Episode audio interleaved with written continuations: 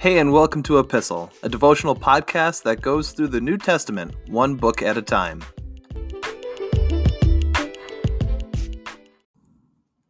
How's it going, everybody? Hope you're having a good day with whatever you've got going on. We're going to be picking up in verse 10 of Romans chapter 9 today. This son was our ancestor Isaac. When he married Rebekah, she gave birth to twins. But before they were born, before they had done anything good or bad, she received a message from God. This message shows that God chooses people according to his own purposes. He calls people, but not according to their good or bad works. She was told, Your older son will serve your younger son. In the words of the scriptures, I loved Jacob, but I rejected Esau. Are we saying then that God was unfair? Of course not. For God said to Moses, I will show mercy to anyone I choose, and I will show compassion to anyone I choose. So it is God who decides to show mercy. We can neither choose it nor work for it. For the scriptures say that God told Pharaoh, I have appointed you for the very purpose of displaying my power in you, and to spread my fame throughout the earth. So you see, God chooses to show mercy to some, and he chooses to harden the hearts of others so they refuse to listen. As we continue on into this part of the book of Romans, again, we see that Paul is explaining the work of God in the world, and we're invited to do the same, to take a look at how God works in the world around us. And there's an element when we do that, there's an element of worship to doing this. We have to be cautious as well as we consider how God works because there's things that God does that doesn't make sense to us. And when we look at that, when we find a conflict of, uh, or when we come up with questions, when we think of and wonder why God would do what he does, we have to remember that God does not owe us an explanation. He does not owe us anything in response, right? What we have from God, what we know about God is what he reveals. And sometimes what what we see God acting and how we see God acting in the world around us does not make sense. But we'll get to that in a little bit. It's okay um, when we come to the Bible with questions and when we still leave with questions. But we are looking in these verses back at the teachings and the assumption here of, of some Christians looking at this scripture and looking at this as predestination that God has elect people and that there are others that God just elects towards condemnation right?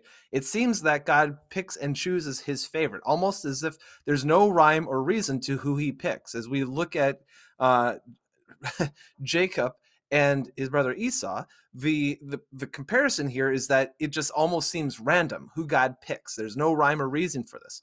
Why does god choose abraham out of all of the rest of the people in the world? You know why does god choose jacob over esau?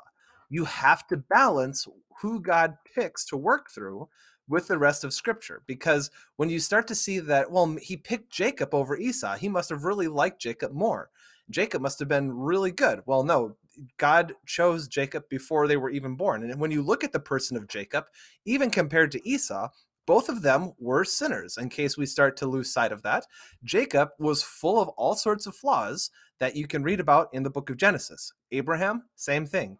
Anybody that God chooses directly to work with, he is working in and through and despite of the sin that's in their lives. And as we balance this with the rest of scripture, what comes to mind is a verse that we already looked at in the book of Romans, Romans 2, verse 11, where we read that as people receive God's gift and as they inherit um, the consequences of their choices, whether or not to receive God's gift of grace, we see that God doesn't show favoritism, whether they are condemned or become a part of his family. God does not show favoritism.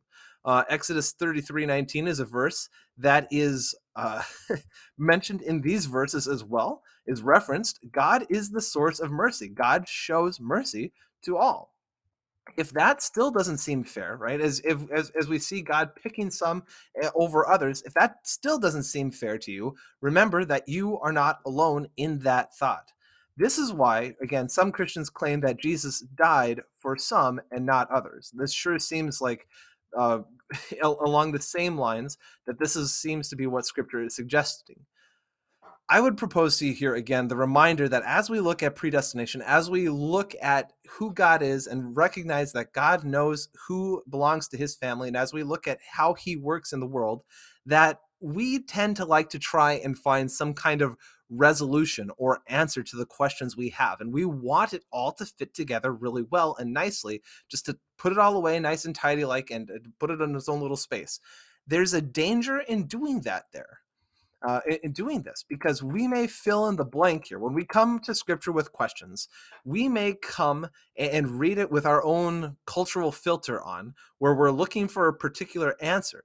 And when we start to read scripture with that kind of lens, we will start to cram a, a puzzle piece into a space that it just doesn't fit. Well, it looks kind of similar. It may sort of fit. The picture may look okay, but it, it doesn't right? There's there's a, a, a, disconnect here. So the danger here with coming to scripture with our own assumptions instead of the greater point is that maybe scripture is trying to communicate something greater than what we had originally thought.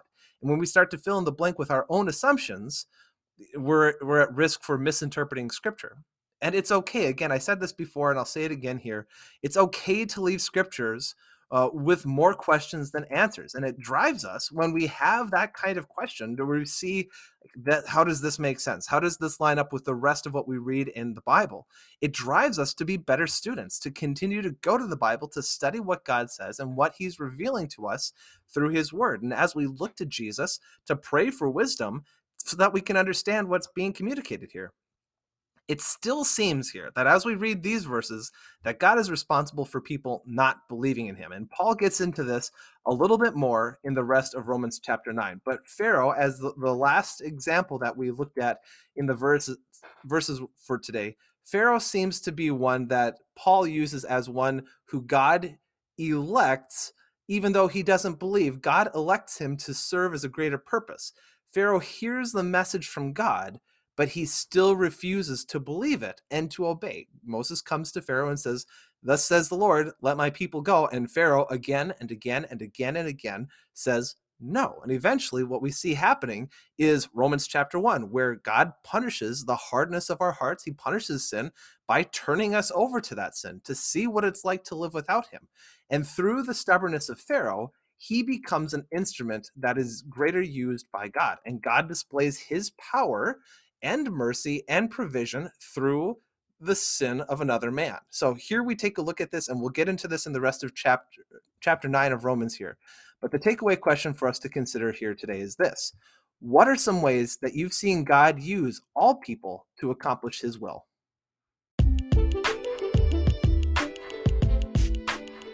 Thanks for listening to Epistle. You can find, follow, and give feedback on our Instagram page at e underscore epistle. You can find all of the episodes for this podcast wherever you get your podcasts, and please feel free to share them with a friend. Thanks again for listening, and we'll see you in the next episode.